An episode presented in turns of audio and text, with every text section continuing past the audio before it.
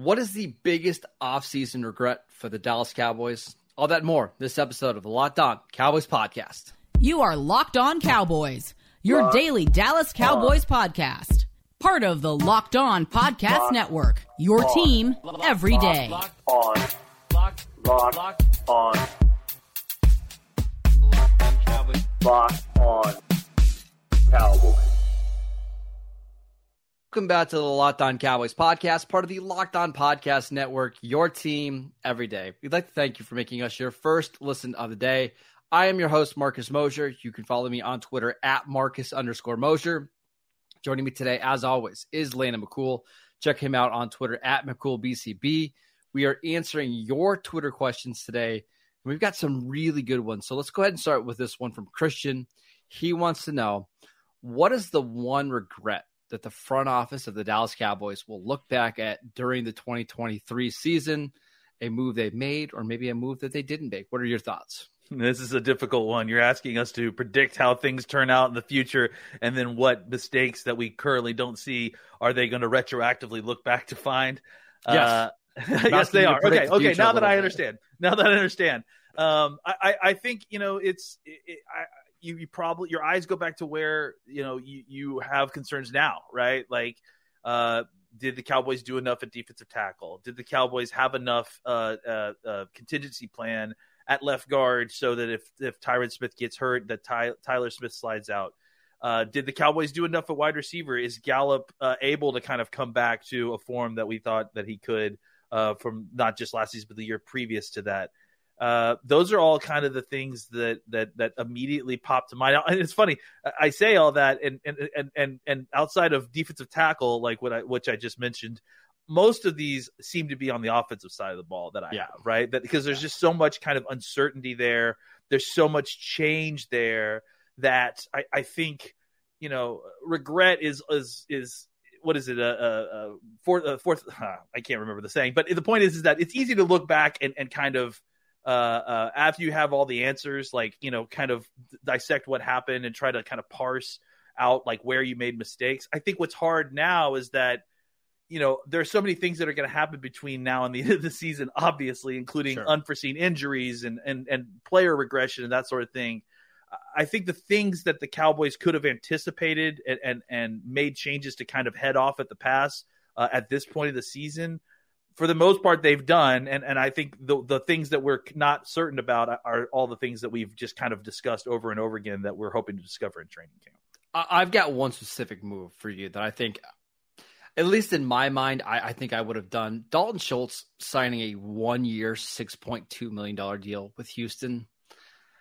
I kind of wish they would have just did that deal right? You, you, you bring him back for one more year. It allows ferguson and hendershot another year where they're developing, but they're getting maybe some more snaps, and you just you, you ease that transition a little bit more, and then you don't have to spend a second round pick on Luke Schoonmaker. Maybe you use that pick on a left guard like O'Cyrus Torrence, or maybe that's when you draft Marvin Mims or Cedric Tillman or Jalin Hyatt, and you just add to that wide receiver core. I think for the cost of basically just six million dollars, I would have liked to see them bring Schultz back just because you're kind of in a win now window. And I think I know he's flawed. He's not a perfect tight end. I just think he makes your whole offense, it raises the floor of the offense. Yeah, I think if the Cowboys had an idea of the kind of market that he would have had, maybe they would have made a stronger offer. But uh, then again, I mean, I have to imagine that you know they had an idea that he probably must have come to them uh, to see if they wanted to match that six point two million dollar offer, and they didn't seem all that interested. So uh, I, I, definitely understand what you're saying. They they are you know in in a um, in a season in which there is so much uncertainty. We just talked about on the offensive side of the ball. The tight end position has been a blanket for the quarterback in this offense for a long time, and and and to kind of add uncertainty at a position that is usually provided a lot of kind of comfort and and, and escape. You know, when things are bad, uh, at a year where there's so much change uh, in other spots uh, that could end up biting, coming back to bite him a little bit if the Cal, if Dak is not able to find a kind of reliable outlet uh, for for you know for hey when things are going wrong where do my eyes go to that sort of kind of solution uh, that could come back and bite the, the Cowboys a little bit if the Cowboys can't find another tight end to do that I, for him. I also just wonder like because this is very likely what could have happened is they could have said, okay, hey, we're, we're not going to bring Schultz back at six million because we really like this upcoming tight end class. Like it's really mm-hmm. strong. We feel comfortable that we're going to get somebody in the first two rounds of the draft that's going to be able to match his type of production. But then they get in the draft and all those tight ends just kind of fly off the board between their first and second round picks. And whether you want to say they took the last guy of the tier in Luke Schoonmaker, or they took the first guy of tier three, or however you want to phrase it, maybe maybe you wouldn't feel like you had to reach is the wrong word. Maybe you didn't feel like you'd had to be pigeonholed into to, to drafting a tight end so early if you were able to bring back Dalton Schultz on a cheap deal. You know, yeah, I mean the only thing I would counter that with is is that you know the clearly looking to kind of create some more upside at the position with the better athlete. I mean they they have kind of leveled out it seems like the last few drafts when they've been drafting tight end and and sort of getting these sort of not not middling athletes, but not certainly great athletes. The and I think four, Schooner, seven, eight type of athlete. Exactly. right. And I think Schoonmaker represents a, a tier above that athleticism wise. So at the very least, maybe they're just mixing up the, the amount of athleticism in the tight end room by clearing a path by well, letting Dalton Schultz go. And that's why I don't think they were all that interested in Michael Mayer, despite how productive he maybe. was at Notre Dame. Yeah. I just think he was a lot of the same, too, right? he probably was too similar to what they had. Yeah. And I think that's why – it kind of sounds like now their number one tight end was Sam LaPorta, right? Because he he is that guy that's the four six zero make plays after the catch yeah. type of tight end. Yeah, and and and Schoonmaker to me is kind of the the next like best thing there, right? He's yeah. a little bit bigger. He may not be quite the athlete LaPorta is, but he's definitely a significantly noticeable amount of, of a better athlete than the guys that are currently in that room. All right, we're going to continue to talk about this tight end position because I, I find it so fascinating it with is, yeah. who's going to start, how much are they going to use them, but is it more important than the linebackers going into the 2023 season? We will get to that next.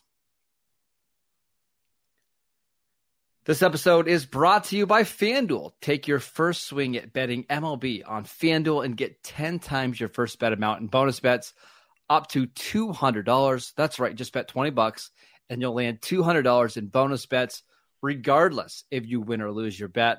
That is $200 that you can spend betting on everything from money lines to the over under to who you think is going to hit the first home run, all in an app that is safe, secure, and super easy to use. Plus, when you win, you get paid instantly. What's better than that? There is no better place to bet on baseball than FanDuel, America's number one sports book.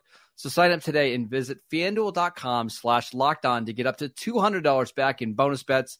That is fanduel.com slash locked on. FanDuel, the official partner of Major League Baseball. Welcome back to the Locked On Cowboys podcast. Every day, we will be back on Monday. We're going to be off on Friday. Back on Monday to talk about the cornerback position for the Dallas Cowboys. So make sure you tune in for that. But right now, let's answer another tw- uh, Twitter question. And this one is really, really good. Uh, it comes from Mike. He wants to know Do we think that the Dallas Cowboys ceiling becomes higher if we get improved play from the linebacking position or the tight end room? Hmm. It's tough. You know, I, I think tight end maybe because there's more of a needle to be moved here, right? Like, I, I think – you know, with uh, on defense, you know, uh, they are so stacked at, at so many different positions. Um, and on top of that, they have other positions that can kind of supplement the linebacker, you know, position a little bit. Like with safety, they have some guys that can kind of play the second level. Uh, and I think that the, that may be true with the tight end as well when you think about wide receivers. But I think that if you know they got really great tight end play here, uh, it, it, would supercharge this offense in a way that uh, I think would really make a huge market difference. Now, I think you could say that similarly about linebacker, but I, I, think you know you're already at such a high floor with the defense that hey, it's kind of icing on the cake. Yeah. But I think at having a t- having you know tied in play that is you know let's say that that Ferguson you know has really blown up in the offseason and they get a whole bunch more out of a Schoonmaker than they uh, had previously gotten out of rookies that could open up the offense in a way and really open things up for the receivers on the outside and kind of just unfold the offense in a way that uh, the, that the offense really needs. Uh, and again, like I think you're just moving from a further lower down place to a higher place if you have uh, improved tight end play than say if you had like you know Leighton Vander Esch suddenly yep. playing back at an All Pro level or something like that. Of these two positions, which one do you think has the highest floor going into the season? Is it linebacker? I think so, just because there's more known quantity here, right? Like I, I, so. I don't I don't feel nervous about tight end. It's it's funny because like that's how the Cowboys kind of handle uncertainty at a position, right? Is that they they don't put all their eggs in one basket to make it kind of develop, right? If there's if there's a non if there's an unknown quantity at a position, they like to solve it with numbers, right? Yeah. So they're like, okay, here there's three different guys. All we need is one of these guys to hit and then we're we're in a good spot. And that's kind of what they're doing with tight end. They've got four of these guys, really three uh, and and two of which that are probably vying for kind of starting levels, you know, positions in that situation. Uh, and and all they need is one of those two guys to kind of hit at a you know just basic tight end level, not even necessarily superstar, just like replacement level tight end, and then the other one to do you know just to give you a little bit extra as like the tight end too. That's like the floor of what they need, but that still is not you know guaranteed. Like it's not as guaranteed as like uh, a healthy Leighton Vander Esch going into the season. That who is your floor at linebacker? You know, you know what you have there. You, you feel like you have an idea of what you're going to get from there. Uh, we haven't seen any of these tight ends do anything more in the NFL uh, uh, than being a, a, a, number two tight end. You know, yeah. we've only, we've only seen certain amount of snaps for F- Ferguson and a certain amount of targets for all for Hendershot and all those guys. So this is a vast change in their responsibilities from where they were last season. So I think it's the floor is a little bit higher with with the known quantity in at linebacker position. I, I will say so. If you were to rank like the Cowboys, the positions with the most uncertainty, I think linebacker, tight end, an interior defensive line or yep. those three. Not in that order, but pick your order. Right. The good news is the guys that they have coaching linebacker, which is Dan. I mean, really, it's Dan Quinn, right? He's the one that's been coaching that position his track record of like finding and developing guys is unreal at that position, yeah. right? Whether it's Bobby Wagner, whether it's Deion Jones, whoever. Like, I mean, he he's been great. And then it's the tight end position, yep. which Lunda Wells has been absolutely incredible at developing tight ends. So even if you don't love the options at those two positions, you do have to give this coaching staff a little bit of the benefit of the doubt because they, the, the track record's really good there.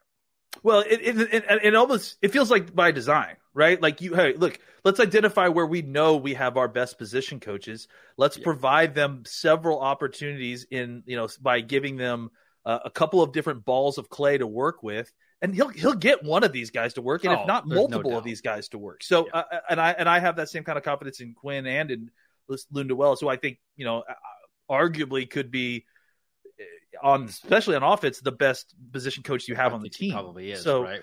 Uh, yeah, I, I, think that that's not just a, a, a, coincidence. I think that the Cowboys clearly made a concerted effort. Like, hey, let's get younger at these positions where we have coaches who are good at developing players. Then we can get young, talented, cheap players uh, that that are you know it's it's it's just a better financial situation and it's a better reliability situation than trying to provide a veteran who you know could get injured and who knows yep. what could happen. Uh, going back to the tight ends and the linebackers, just if you put all those guys in a group, right? Leighton Vander Esch, Damone Clark, Peyton Hendershot, Jake Ferguson, of that group of players, which one do you think has the highest upside or the highest ceiling? Like, hey, if they hit their peak or they, you know they end up being the A plus version of themselves, that could really turn the position around.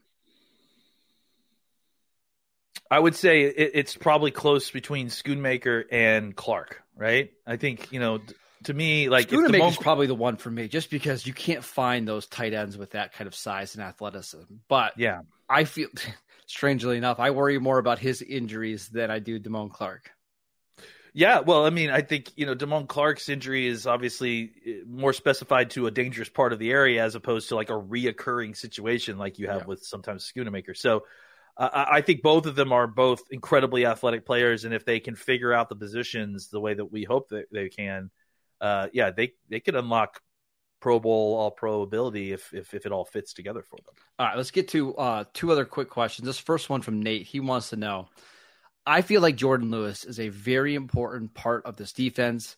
Am I overanalyzing his impact? The game against the Saints, where he shut down Alvin Kamara, has stuck with me for so long, including the game winning pick. What are your thoughts here?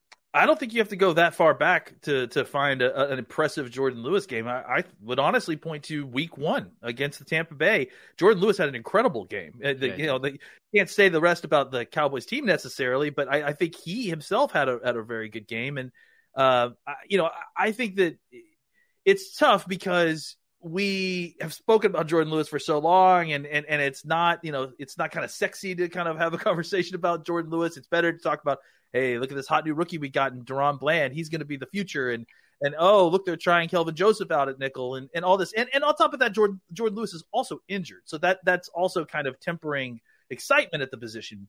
Having said all that, I thought Jourdan Lewis played great football last year when he was healthy and, and has really, really come into his own these last few years, has found a spot that he's very comfortable at. And I think that when he's healthy and playing in the slot, he's dynamic, he's a playmaker um, you know, it, it, it, it's it's been a very interesting journey for Jourdan Lewis throughout this. Mm. Um, and and I, honestly, the only thing that's kind of tempering my expectations and or my excitement for Jourdan Lewis is that he is coming off a really ugly injury at a position that doesn't handle lower body injuries like that. And he was already a player that wasn't exceptionally explosive to begin with. You worry about this injury sapping the rest of that explosion. But if he comes back close to what he was before, Jourdan Lewis is a is a valuable piece to have on this team, and and and, mm-hmm. and, and if he hadn't had the injury, I, I I you and I had him earmarked as potentially being a trade trade bait player, yeah. or if not, yeah. you know, getting heavy rotations. I I think that there are plans for Jourdan Lewis if he can get back on the field. I think if you like look onto some paper, the, the Cowboys have every reason to move on from Jourdan Lewis, right? Like he's an aging slot corner yep. who doesn't hit the Dan Quinn prototypes. Like he wants long, big cornerbacks not Jourdan Lewis. He's got a fairly significant cap hit. The Cowboys can get out of his contract really easy. And he's coming off one of the worst injuries a defensive back can have, a Liz Lisfranc injury, right? Yeah. But I think he's on this roster because the team knows how important and valuable he can be. Like when he's right, he can play on the outside, he can play in the slot, he can he can play on special teams, he can be your punt returner if you need him to return punts. He can play as a dime linebacker or however you want to deploy him. I think that's why they haven't given up on him is because they've seen what his impact can be when he's healthy and when he's right.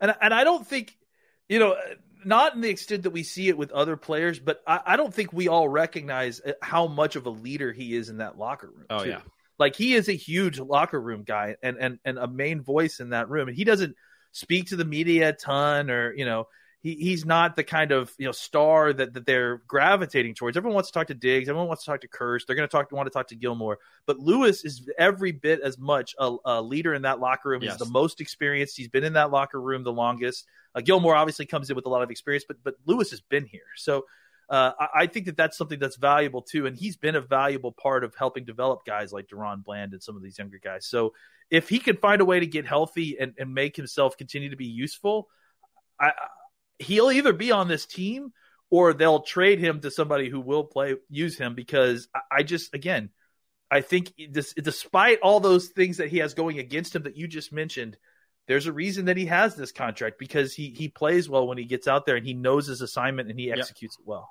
I think he's the, like the fifth longest tenured player on this team. Right? There's Tyron Smith, there's Zack Martin, Dak Prescott, Demarcus Lawrence.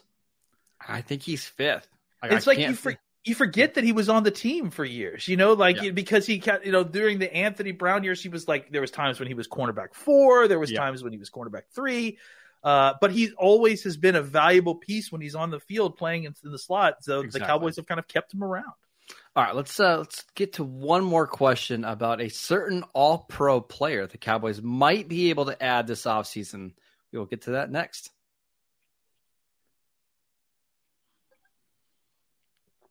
All right, our final question here comes from Stevie. He wants to know there is a rumor that's circulating that the Cowboys are interested in trading or signing, depending on how this works out. Cordarrelle Patterson, the all pro kick returner for the Falcons. What do you think about the Cowboys potentially adding him to the offense? Well, the first thing we have to mention is how hilarious the uh, a trade that I read in the in the rumor that I read was uh, Cordarrelle Patterson for Neville Gallimore straight up, and done. I was like, done, done. Do I need to make the phone call right now? Like, yes. I'll do it right now. Um, uh, you know, again, I, am not nothing against Neville. Uh, he was Kinda. looked great serving those Whataburgers today on on, on uh, social media when the, the, Cowboys released that. But I, I think if the Cowboys could get somebody, uh, you know, and, and, Cordarrelle's numbers are are you know they're not vet minimum numbers, but they're but they're not uh, offensive either. Like they're, four they're million, right? Yeah, it's less than five million. Um, you know, for, for for the for the Falcons, it's a it's it's a salary dump because they have so much young talent at the position at running back. Uh, for the for the Cowboys, it would be a pretty cheap uh, uh, solution to you know, hey, who's your running back too? And then on top of that, as you and I have discussed, he could play a variety of roles for the Cowboys yeah. outside of just running back. He could be kick returner. He could be wide receiver six. He could be. He would be the kick you know, returner. He's the goat kick returner. Oh yeah, he's yeah he's the greatest kick returner. Honestly, it may be something that you know that could open things up for other for you to make other moves on other parts of the roster as well because exactly he can kind of fill those roles, right? I think what you do is you you if you if you're interested in bringing him in, it probably allows you to move on from, from KaVontae Turpin and probably a running back. Now you I don't know I don't know which one gets cut, but I think he's somebody that you could give the ball to seven or eight times as a pure running back because we've seen him like he's really made that transition to running back over the last couple yeah. of years, and he's been really successful. But with the Falcons spending the number eight overall pick yeah. on Bijan Robinson and having Tyler Allgeier on a rookie contract who rushed for a thousand yards last year, and having another guy that they signed as an undrafted yeah. free agent last year, it yeah. just doesn't make sense to have Patterson on this team anymore. But we've seen Mike McCarthy loves having these type of players. They spent a second round pick on Randall Cobb, used him in the backfield a ton. When Cobb's contract was running out, they drafted Ty Montgomery in the third round, played him in the backfield. I think the Cowboys would be interested in doing something like this with Patterson, assuming he is available. Yeah, and it, and it makes a lot of sense. Honestly, I mean, like, frankly, this is the kind of running back that that McCarthy likes. I mean, really, Pollard even falls into this category, right? you know, because he was, was mostly a wide receiver in college, comes into the league and kind of learns the running back position. I, I, think there's lots of things that fit really well here. Like you said, the the his usage, the kind of player he is, the history that Mike McCarthy has in using these kind of players, the the role that he would be playing, the the versatility that he could give your game day roster. There is a lot of of things that fit here that don't you know when you hear these rumors kind of normally that don't normally fit like yeah. that that don't line up the, the, all the other things that you know are usually the reasons when we come onto these shows and I'm and I'm going to tell you why this isn't going to happen. It's going to be oh this this this this you know this roster building thing, this roster building thing. But all of those things actually fit really well for Cordell Patterson. Even even the four million dollar price tag, that's not a lot of money for a you know kind of solid you know playmaking option as your running back too, and, and, and what else, all the other things that he can do for your team. So which I, this one actually makes a lot of sense to me. Honestly, I, I, mean, I don't mean to get into a long conversation about the, the value of running backs and whether you should pay them or not, but yes, you do. I think the guys, the guys that the guys that you're going to want to pay are the guys that can do a lot of different roles, yeah. like Patterson, who can yeah. be, you know, I know the kicking game is getting you know minimized, but still super dynamic as a kick returner. Can function as your fourth, fifth, sixth wide receiver and yeah. can give you explosive, explosive plays as a running back. And he loves the block. Like that's the thing is he'll go yeah. in there and block. You know, if you want him to, you know, he's a football player. Yeah. Exactly, he's a football player. So at four million dollars to basically be, you know, to cover three different positions, I don't think it's a bad idea if the Cowboys decide to explore it. No, this is one of those that, that, that the rumor actually kind of makes some sense and, and, and it, fits in the, all the roster building ways as well. Yeah. All right, that is it for today's show. We want to thank you for making Locked On Cowboys your first listen every day. Again, every day is a Monday show. Landon and I are going to be talking about that cornerback position, what we can expect from Stephon Gilmore, Kelvin Joseph in the slot, Trevon Diggs going into year four, all that and so much more. So be sure to uh, tune in for that one. Uh, go check out our show on YouTube. We are free and available on all platforms. Uh, go follow Landon on Twitter at McCoolBCB. I'm at Marcus underscore Mosher. Enjoy your weekend, and we'll see you right back here on Monday.